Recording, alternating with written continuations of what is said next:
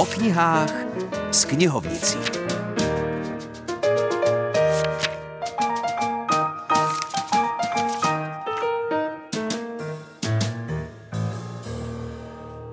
Hezkou čtvrtou adventní neděli přeje Filip Černý. Dnes je se mnou u mikrofonu knihkupkyně Veronika Kučerová z Budějovického karmelitánského knihkupectví.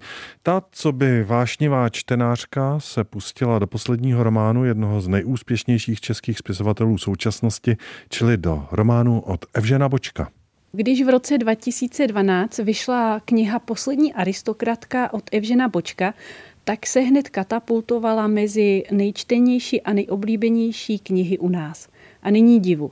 Čistokrevný humoristický román o mladé čechoameričance Marii Kostkové, která se s rodiči přistěhovala z Ameriky do Čech, aby se ujali navráceného majetku zámku Kostka, byl svěžím větrem v české beletristické tvorbě.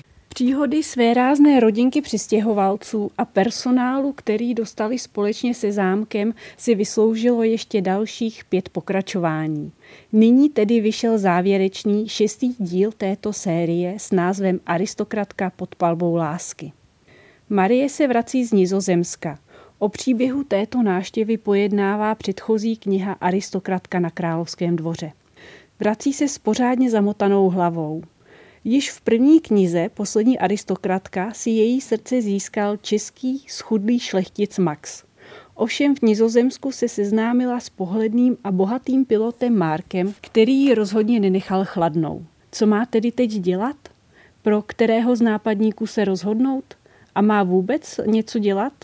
Nebude lepší počkat, až se to vystříbří? A ku podivu to není jen Marie, která se bude potýkat s nástrahami lásky. Milostnému volání podlehne i notorický hypochondr a zámecký zahradník v jedné osobě pan Spok a ušetřen nebude ani nerudný kastelán Josef.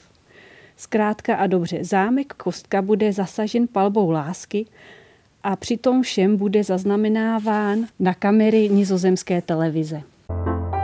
Rozostřený záběr na dveře do kuchyně, které se otvírají.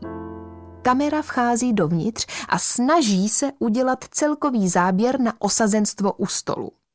Kamera švenkuje od podlahy až ke stropu a zase zpátky. Hlas režisérky Heleny k Emě, anglicky. Hergot, nekolíbej se, to bude vypadat, že točíme na lodi. Hlas Emmy chraptivě anglicky. Mně je strašně blbě. Nemůžu udržet rovnováhu. Hlas Heleny. Tak se opři o zeď. Máš to vůbec zaostřený? Hlas Emmy chraptivě. Těžko říct. Já po včerejšku i blbě vidím. Co jsme to vlastně pili? Herbicid? Jak jste asi poznali, Aristokratka pod palbou lásky vyšla i jako audiokniha, to byla ukázka z ní v podání Veroniky Kek Kubařové. Teď ale opustíme luch humoristického psaní a zabrousíme do háje románu Noir. Miloš Urban napsal továrnu na maso. Její děj se odehrává na olbřímých jatkách v pražských Holešovicích ve 20. letech minulého století. Proč?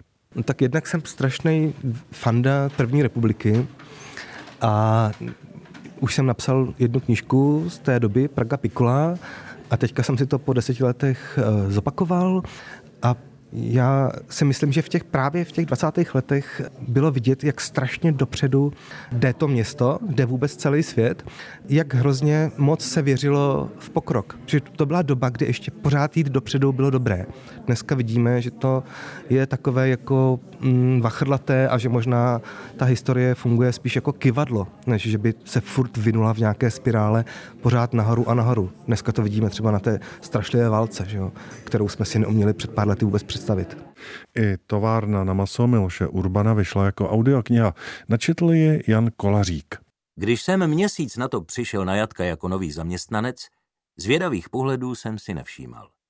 Zaujalo mne, že člověk z personálního oddělení ví přesně, komu mě má představit a kdo mu, a tedy asi i mě za to nestojí.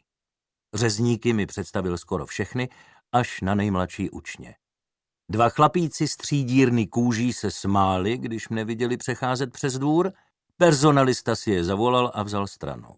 Poté už jsem je na jatkách neviděl. Nabil jsem dojmu, že jsem hájený, že mne podnik opravdu potřebuje, což mne těšilo ještě víc, než nárok vzít si zálohu na 30% první výplaty.